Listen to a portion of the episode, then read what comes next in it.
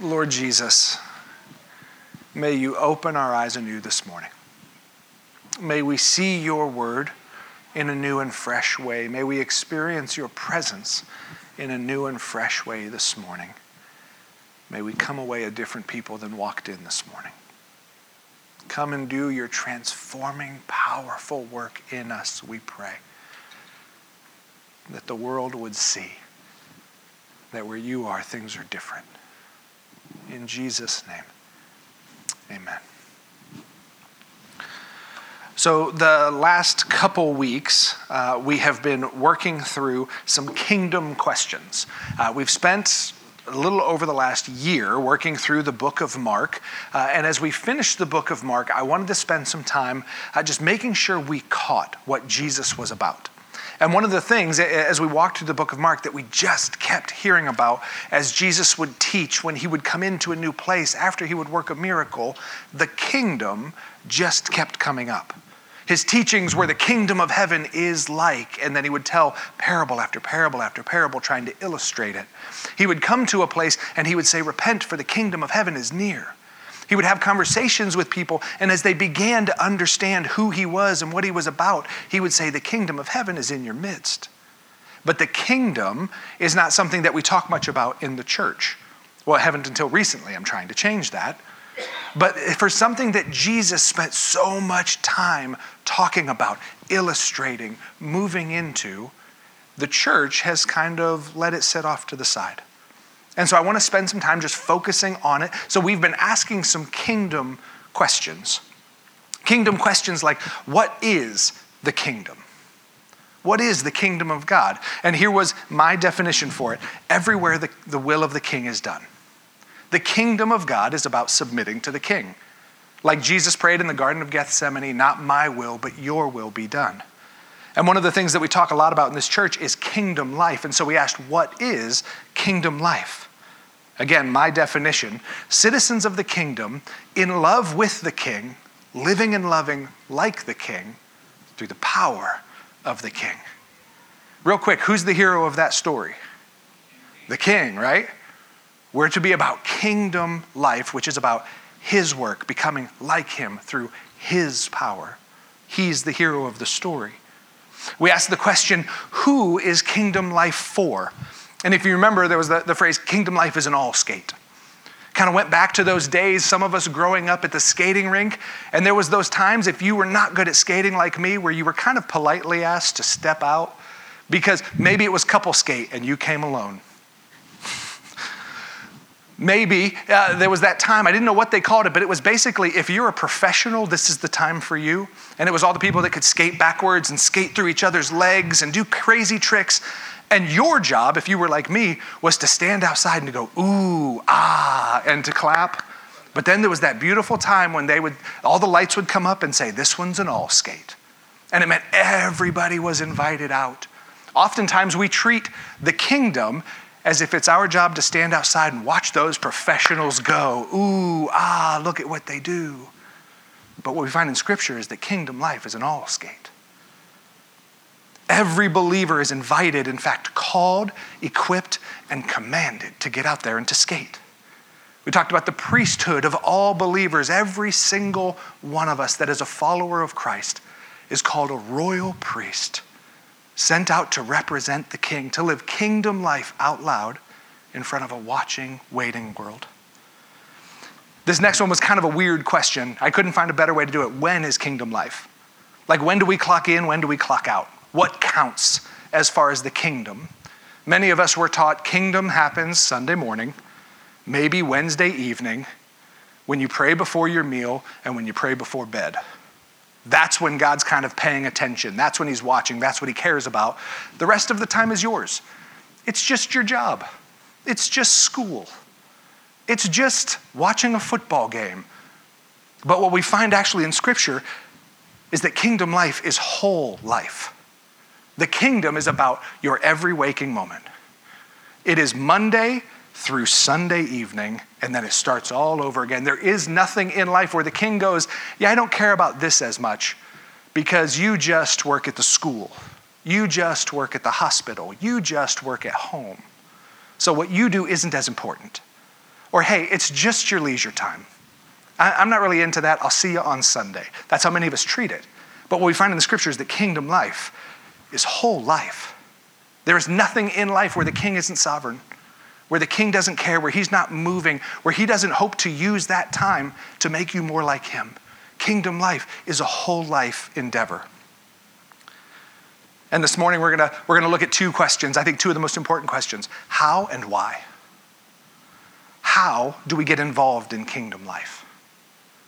We, we've talked about what it is and started to define it, but now how do we actually begin to get involved in kingdom life? First, I want to be very clear with this. Many of you have heard this before. I try to be so clear with it. Kingdom life begins at adoption. Kingdom life begins when we are invited into the kingdom. Uh, I don't want you to hear any of the things that we've talked about or will talk about and go, okay, so if I just start applying some principles, eventually I'll get good enough at this kingdom stuff that the king goes, fine, you're in. Kingdom life begins with what he did and when we put our faith in what he did. That is when we are born again, as Jesus would say, into the kingdom of God. Paul says it this way in Ephesians chapter 2 For you are saved by grace through faith, and this is not from yourselves, it is God's gift, not from works, so that no one can boast. For we are his creation, created in Christ Jesus for good works, which God prepared ahead of time so that we should walk in them.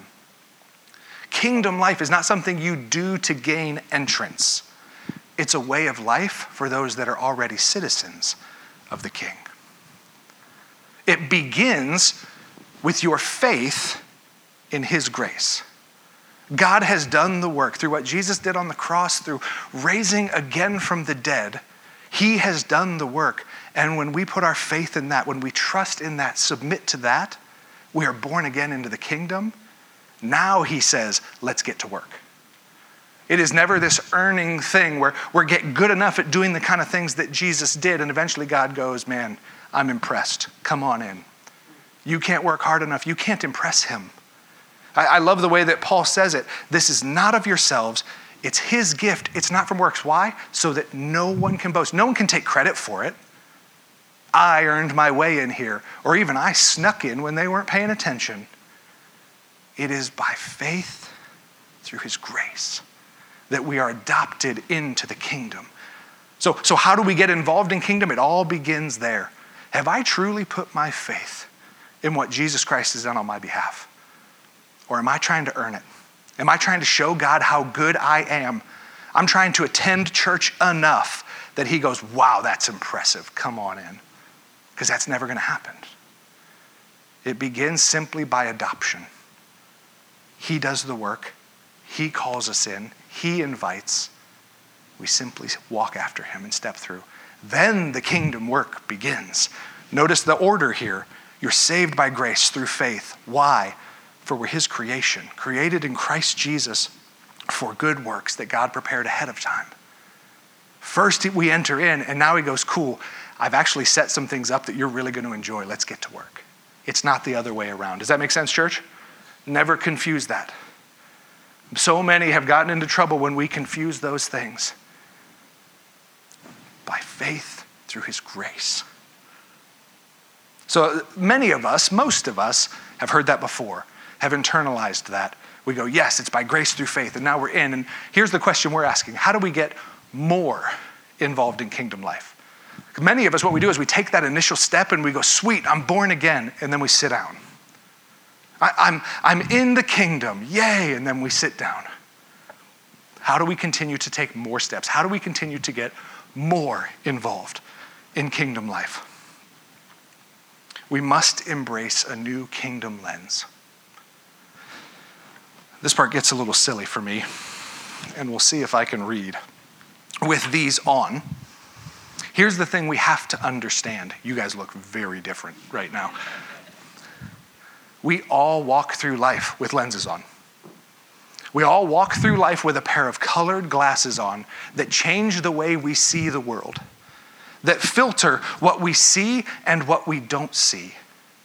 Th- think about this. Uh, all of the times, maybe if we would all get up and go to a football game, we'd all watch the same game, we'd come out of the game, and somebody interviewed each and every one of us. What did you see? What was it like? How many different answers would they get? as many different people as were in the room, right? How many people uh, they see a car crash and then they start interviewing witnesses and they start getting all kinds of different stories. Not like one's lying and said there was no crash and the other said, yeah, there was. But the things that people notice, the things that stick out to them that they remember, are different from person to person. And some people are going to notice something that somebody else filtered out. I never even saw that. I never even thought about it. We all watched the same thing, but we have these, these glasses on, these lenses on, that filter what we see. They change what we see and they determine the things that we don't see. Where, where do we get these lenses from? They come from our family of origin. They come from uh, our culture, our, our Western American culture, or if we grew up in the Middle East, we'd have very different lenses on. They come from our church background. One of the things that we've talked about before, how these lenses affect our lives, is when we read scripture from our Western American culture, every time in the New Testament we're reading it and it says you, what do, who do we assume Paul's talking to, or Peter's talking to, or James is talking to? Me. What our culture has taught us, we come from an individualistic culture. It's all about the individual, individual rights. Being an individual is, is praised, and it's, it's one of those things that's lifted up. They pick themselves up by their bootstraps, a self made man. And we, we bring that same lens oftentimes into our relationship with God. And we go, it's about me and my relationship with Jesus. It's about me being transformed to look like Jesus. It's about me growing in the character of Jesus and, and, and letting the fruit of the Holy Spirit be produced in my life. The Bible was written in this collectivist uh, kind of culture where the collective, the group, was more important than the individual. And so when Paul or Peter or James, unless they're specifically talking to somebody, hey, Timothy, and then they'd write something, when they say you, what are they actually saying? I hate it, but y'all. Shouldn't be a word, but somehow snuck in there. But this is the one place where it's actually helpful. English has not helped us at all. You can mean like eight different things. But when Paul wrote these things, what he was saying was, y'all Grow in the character of Christ. Y'all produce the fruit of the Holy Spirit. Y'all are a temple of the Holy Spirit. But if we're not aware of the lenses that we have on, if we're not aware of the natural bent because of the culture we grew up in that says it's about the individual, we will completely miss it. And we will read the same New Testament as they read 2,000 years ago and come away with a completely different meaning than what they had. Do you understand that? Do you see that? So we all have these different lenses on. And these lenses, if we're not careful, can cause us to miss out on what the king is doing. If we're not aware of the lenses that we have on, we will miss what the king is doing. Let me illustrate this. In John chapter 9, we're going to read through most of the chapter uh, which is one of the things in preaching school that I never went to that I think they tell you not to do. Just read large passages of scripture. But this story is so key. So we're going to read in John chapter 9, we'll have it up on the wall here, and just follow along through the story, and then we're going to come back and break it down. Look at the lenses that people have on, the ways that they approach Jesus.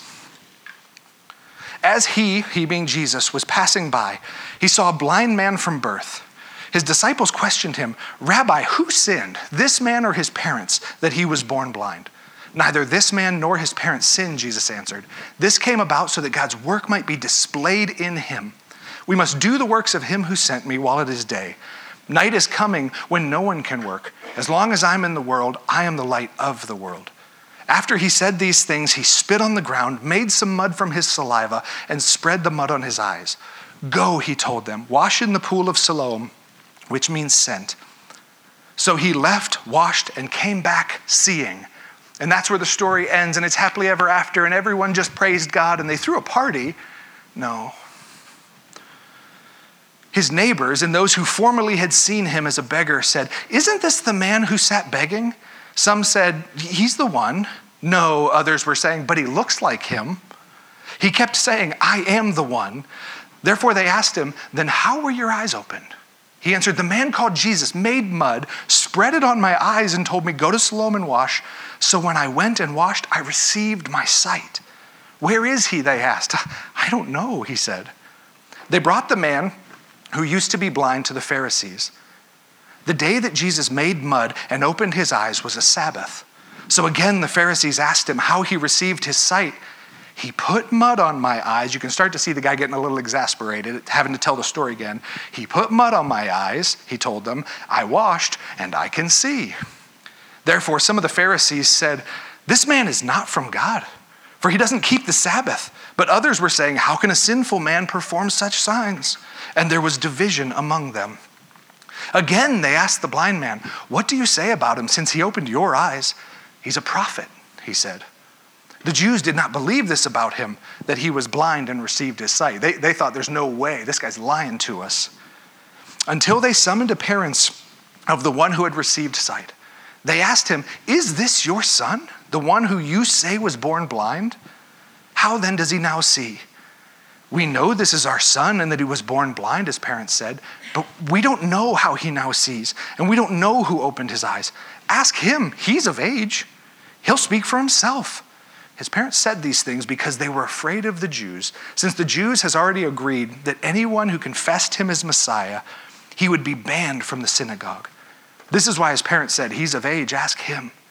So a second time they summoned the man who had been born blind and told him, Give glory to God. We know that this man is a sinner. He answered, Whether he's a sinner or not, I don't know. One thing I do know I was blind and now I can see. Then they asked him, What did he do to you? How did he open your eyes? He said, I already told you, he said, and you didn't listen. Why do you want to hear it again? You don't want to become his disciples too, do you? They ridiculed him. You're that man's disciple, but we're Moses' disciples. We know that God has spoken to Moses, but this man, we don't know where he's from. This is an amazing thing, the man told them. You don't know where he's from, yet he opened my eyes. We know that God doesn't listen to sinners, but if anyone is God fearing and does his will, he listens to him. Throughout history, no one has ever heard of someone opening the eyes of a person born blind. If this man were not from God, he wouldn't be able to do anything. You were born entirely in sin, they replied, and you're trying to teach us. And then they threw him out. Not the happy ending you would expect from where that story begins a kingdom miracle is done, and it ends up with a man being excommunicated from his community. So let's look at some of the groups of people and some of the lenses that they had on that caused them to miss the kingdom, that caused them to miss what God was doing. Let's start with the obvious one the Pharisees. The Pharisees viewed everything in life through this lens of legalism. Uh, legalism comes from adding on to Scripture. Essentially, you're saying God didn't do a good enough job of spelling things out, and we need to help him along a little bit. God didn't put enough rules and boundaries around it, so we need to add some to it. And it goes downhill from there. The, the, the saying of someone viewing life through the lens of legalism is God would never move in a way that I wouldn't move. In legalism, you become the standard by which everyone else is judged. You and God agree on everything, and anyone that disagrees with you is obviously in sin because obviously they disagree with God. Often, legalism comes from applying one's personal convictions to everyone else. The, the Pharisees were especially rigid with the Sabbath. They protected this day that God had set aside. They took what the scripture said about the Sabbath a day to remember the Lord's provision, a day to rest, a day where you didn't go to work because you were, you were remembering on that day, even though everyone else is working and I'm not, my God has me. He will provide for me, even though I'm taking a day off, which was unheard of in their culture. They took this and they changed it into something completely unrecognizable. I don't doubt that they started looking at it and go, somebody hundreds of years before said, you know, we're not supposed to work on the Sabbath. And I know myself, if I pick up a hammer, I'm going to start working. And so I need to make a rule for me no hammers on the Sabbath. But then it kind of transformed into so therefore, if you pick up a hammer on the Sabbath, you're a sinner and you're a Sabbath breaker. What was meant for me to keep me safe, and which was probably a good thing because I know myself But then when it starts getting applied to everybody else, we start adding rules on. There was this thing, Jesus got in trouble one time for walking with his disciples. And as they were walking by wheat, they just kind of ran their hands through, picked off some head, uh, heads of grain, rubbed it like this, and just ate the wheat germs. And they said, Sabbath breaker. How dare you? You and your disciples are all sinners. There was probably a guy somewhere along the road who was a farmer and went, Look, I know myself. If I even go out and start touching the wheat, I'm going to start harvesting the wheat. I got to make a rule no wheat for me on the Sabbath. Can't even touch it. And then somewhere along the lines, it became this, so therefore, no one can. Because to do this, they said, was harvesting. You were working on the Sabbath. You were guilty of a sin punishable by stoning to death for this. They had this legalism, always adding rules. Jesus talked to the Pharisees at one point and he says, How dare you? You put these weights on men that are unliftable and you don't even move a finger to help them. They just kept adding. They obviously viewed the Sabbath through a different lens than Jesus. This should have been a day of, of rejoicing, of praising God, of feasting. Talk about a holy day. They had never even heard of a man born blind from the moment he was born, couldn't see.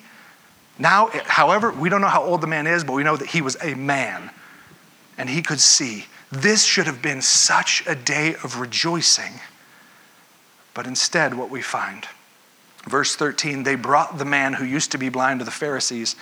The day that Jesus made the mud and opened his eyes was a Sabbath. So again, the Pharisees asked him how he received his sight. He put mud on my eyes, he told them. I washed and I can see.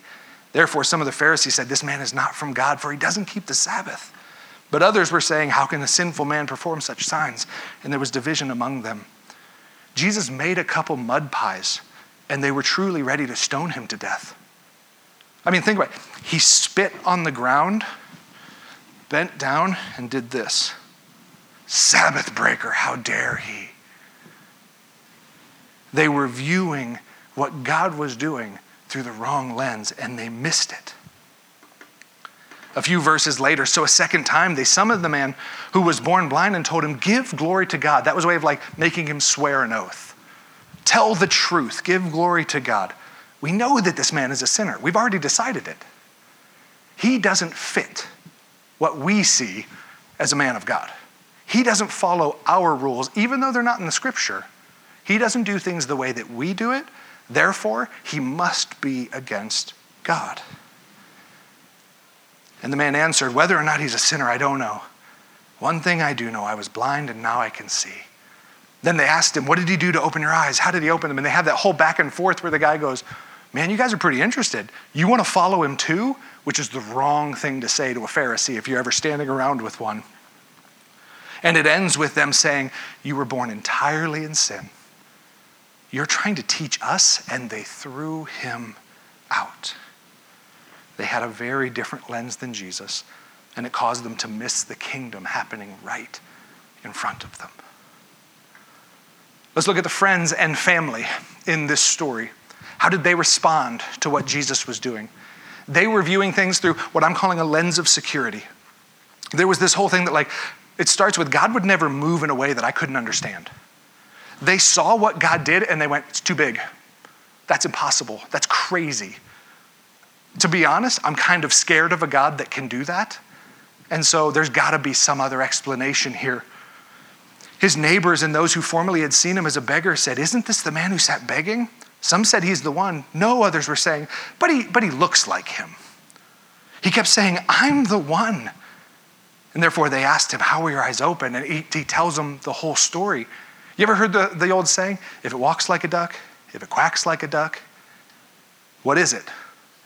No, no, no, no, no, it just looks like a duck. It's another animal. It's a, they had known this man his entire life. He sat in the same place, begging for the same thing every day. And now here he is able to see, and they're going, No, no, no, no, that just looks like Jeff. that sounds a lot like Jeff. No, couldn't be that looks exactly like him. Yeah, he might have a twin. Everyone, you know, you go to another town and you see someone that looks just like your friend, bald and a beard. I have doppelgangers everywhere. It just looks like him. Uh, he keeps jumping up and down and saying, I'm Jeff, I'm Jeff. No, it's got to be something else. They couldn't even begin to perceive what God would do because it was terrifying. It's too big. It's too much. It's, it makes me too out of control. If he can do that kind of stuff, who am I? And so they start to come up with any other excuse or explanation that they can find. They were the ones that took him before the Pharisees. When it said they took him to the Pharisees, all of his friends and family were like, You go, you go answer to them for what you did. Seeing, how dare you? They took him to the Pharisees because they just couldn't come. There has to be another explanation here. We have got to get to the bottom of this. There's no way that a guy just put mud on his eyes and now he can see. Impossible. They were completely missing it because their view of God was so small. Because let's be honest, it's terrifying. A God that can just do whatever he wants when he wants is terrifying in the best and sometimes worst feeling ways. His parents were saying, God would never move in a way that costs me something. The Jews did not believe this about him, that he was blind and received sight, until they summoned his parents, until they summoned, excuse me, the parents of the one who had received his sight. They asked him, Is this your son, the one you say was born blind? How then does he now see? Look at their response. We know this is our son and that he was born blind, his parents answered, but we don't know how he now sees. We don't know who opened his eyes. Ask him. He's of age. He'll speak for himself. Did you hear the thump thump? They threw him under the bus, is what happened there. Did they have a thought on what happened? Did they hear the story that this man named Jesus came and put mud on his eyes? Yeah. But they went, oh no. It's going to cost too much to say anything. His parents said these things because they were afraid of the Jews. Since the Jews had already agreed that if anyone confessed him as Messiah, he would be banned from the synagogue. Banned from the synagogue doesn't just mean you have to go find a new church. It was you're no longer a Jew. You're no longer allowed to be a part of this community, potentially no longer allowed to work anymore. Your family is not your family anymore. This was a putting out that would happen. His parents looked at that, and it says, This is why his parents said, He's of age, ask him. They were so concerned about what it would cost them that they threw their own son under the bus on what should have been the best day. Can you imagine, those of you that have children, if your child was born completely blind and years later can see, how would you respond? You'd be overjoyed, right? These parents were in such fear. They were in such self protection, security mode that they went, nope, can't even look at it can't even give an answer for it. We should be so excited. We, we should be like, kick us out. I don't care. He can see. But they were so concerned with their own security. They viewed everything through the lens of what's this going to cost me that they threw their own son under the bus. They missed the kingdom in their midst because they had the wrong lenses on. The disciples we beat up on the disciples, but they give us plenty of reason. They were viewing everything through a, a, good lens, a right lens, the lens of theology. As he was passing by, he saw a man blind from birth. His disciples questioned him, Rabbi, who sinned, this man or his parents, that he was born blind? You could almost see him stroking their chins. Yes, Rabbi, let's, let's talk about this. Why, Rabbi, is this happening to this man? Neither this man nor his parents sinned, Jesus answered. This came about so that God's work might be displayed in him. Here's the thing I love Jesus' answer so much that sometimes I can kind of gloss over just what a savage scene this is. They're walking by this man born blind, sitting there. He's letting his need be known. Please help me. Do you have any money? I need some help. I can't see anything. Can you help me? And they stop right in front of him and go, Hey, Jesus, who's to blame for this guy's situation? And you can almost see Jesus going, You know, he can hear you, right? What? This is not the time for that. What are you doing? They were asking who's to blame. Here's the lens that Jesus had on What's God up to? They were going, Jesus, let's, let's use this man as an object lesson. Teach us. Certainly, this is illustrating something, Jesus. Why is this man like he is? And Jesus is going, help him. This has happened so that God's work might be displayed in his life. Stop talking about it and help him. Who's to blame? No, no, no, no, no. What is God up to? What is God doing in this situation? The disciples, like many today, would have sat around and gone, Well, what does it really mean to help this man? And we got to get to the bottom because if he's to blame, maybe we shouldn't help him. I don't know. And Jesus was going, You're completely missing it. Think of everything the disciples had been through up to this point, all of the miracles they had seen and even done themselves and they see this man crying out for help, and they stop right in front of him and go, Jesus, let's have a theological debate. Help him. He's crying out for help. You have the keys to the kingdom. What are you doing? They tried to turn this man into an object lesson. Theology has its place, and it's incredibly important. But theology by itself is useless, it's actually destructive to the kingdom of God. Because we will sit around discussing it till the cows come home. Meanwhile, pardon my French, to hell with the people over there. Until we get this thing figured out and we're going to argue amongst ourselves. And yeah, I know it says very plainly in Scripture that we're supposed to help those in need. If somebody asks, we're supposed to give. But let's sit and talk. Is it, theologically, is it right to give? I mean, sure, they asked for a shirt and I've got 10, but is it right to give it to them? What are we doing? Help him. Paul says this in 1 Corinthians 4 For the kingdom of God is not a matter of talk, but of power. Later in the same book, Paul says, now, about food sacrificed to idols, this was a debate that they were having constantly, arguing with each other. I'm right. No, I'm right. We got to understand it. Paul says, We know that we all possess knowledge, but knowledge puffs up, while love builds up. Right thinking that doesn't lead to right action is useless. It's actually worse than useless, it's dangerous. When all we're pursuing is I have to understand these things right, but it's not actually showing itself in my life, I've lied to myself. I've got the wrong lenses on and I am missing the kingdom. The disciples viewed what was happening in a very different way than Jesus. This has happened that God's work might be put on display. Help him. We must embrace a new kingdom lens. So, how do we do this? This is a passage that I bring up a lot, just kind of in passing. It's, it's one of my heart passages, it just speaks to me. Psalm 139, verse 23 and 24. Search me, O God, and know my heart. Test me and know my anxious thoughts. See if there is any offensive way in me, and lead me in the way everlasting. God, would you search my heart? Would you show me where I see things wrong? Would you show me where I've got the wrong lenses on? And then would you lead me in the way everlasting? Help me to see things the way you see them. Help me to see what's going on, not only in my own heart, but all around me, the way that you see it. Because when I see it like you see it, my heart will begin to break like yours does. I will begin to move and to act like you do. If it's legalism, God, help me to set that down. To choose, not choose being right, but to choose love. Lord, if it's security, I'm just so scared and what is it going to cost me? And it's just safer to sit here and, and we have this small view of God because it's safer. God, would you blow the walls out?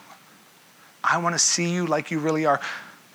Test me, know me. If there is any offensive way in me, lead me in the way everlasting, God. Which leads to the last question why? Why get involved in kingdom life? We can talk about, again, we can be super theological and we can debate what it actually is and who it's for and how to even get involved. We can have these conversations till the cows come home. If we don't grasp the why, we're never getting anywhere. Why get involved in kingdom life? Here's the thing as, as I was writing this, I was tempted to do what I would normally do and go, here's how it benefits you. Here's why you should get involved in kingdom life because it benefits you. Man, you, you will experience purpose like you've never experienced it before, and fulfillment like you've never known before. Peace, life, a sense of belonging. When you partner with the king and what he's doing, you have never experienced a sense of belonging like that. Like Ephesians chapter 2 says, 8 through 10, for grace you've been saved through faith, not from yourselves. It's a gift of God, not from works, so that no one can boast. For we are his creation, created by him for good works that he prepared in advance for us to do. You will never experience life like when you're doing what you're created to do. But then I started thinking this I don't just want to teach that, because who is the hero of that story? You. What do I get out of this? Why should I serve him? How does it help me? Kingdom principle number one it's not about you, it's not about me. The whole point of the kingdom is it's not about me, it's about the king and what he's doing. So I started looking at the story again, and I found a very different reason in this story. Jesus wasn't living out the kingdom because, man, look at what good it does me. What happened? He had more people throwing rocks at him. He had more people going, he's a sinner. More people were convinced that he was evil because he did this work than were convinced that before. This didn't, quote unquote, help Jesus.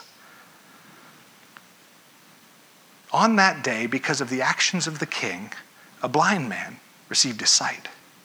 Someone else was helped. And not only did this blind man receive his sight physically, which is an incredible miracle like none other, he was given a whole new lens through which to view his world.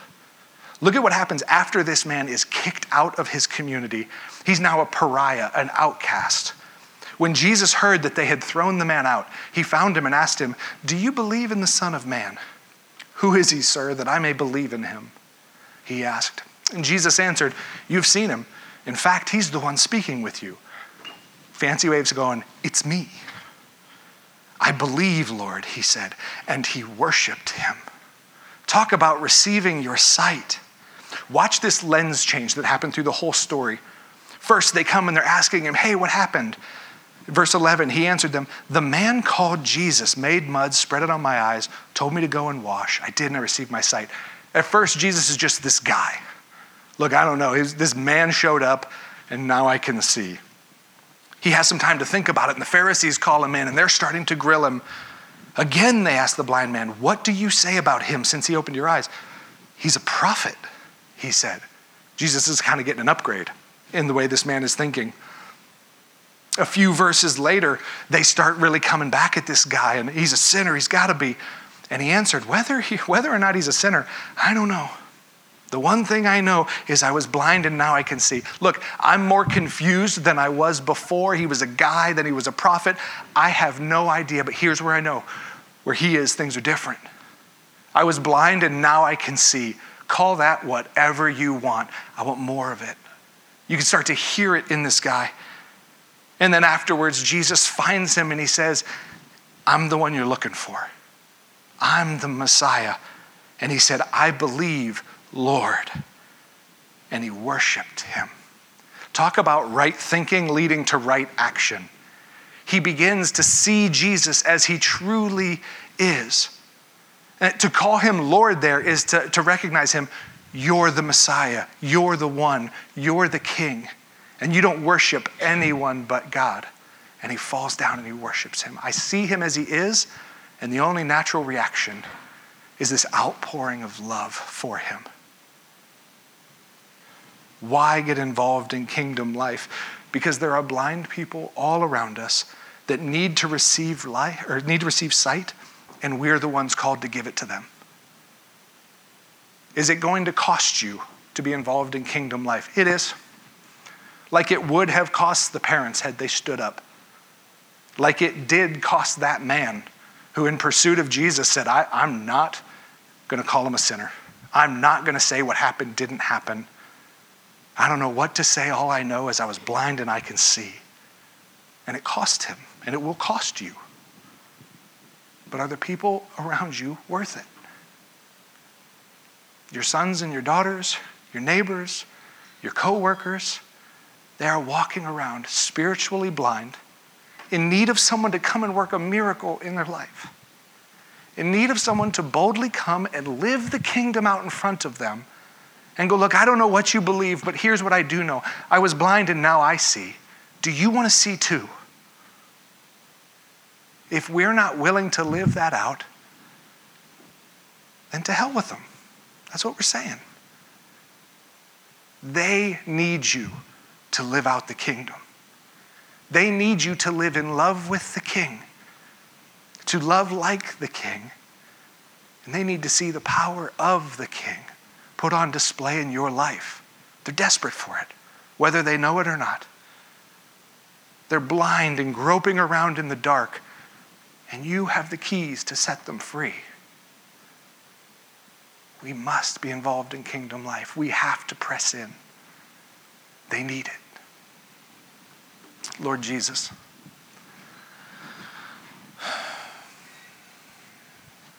my heart is moved by this story, God. I think of those in my life that are blind friends and family. Some of them don't even know it.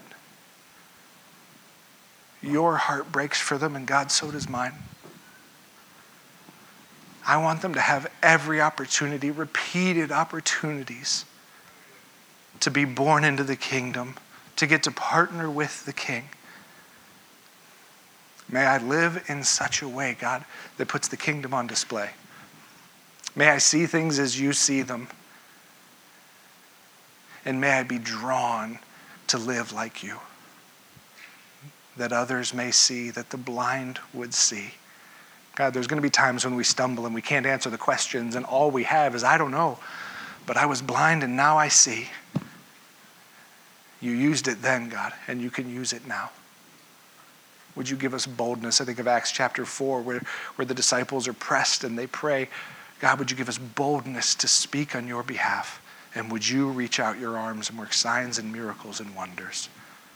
May we move in boldness, God, trusting that you're going to do what only you can do. That the blind would receive their sight, I pray. That the kingdom would be advanced in our communities, in our home, in our state, in our country, because your people stand up and say, I was blind and now I can see, and you can't take it from me. So move, Lord Jesus, in us, I pray. It's in your name. Amen.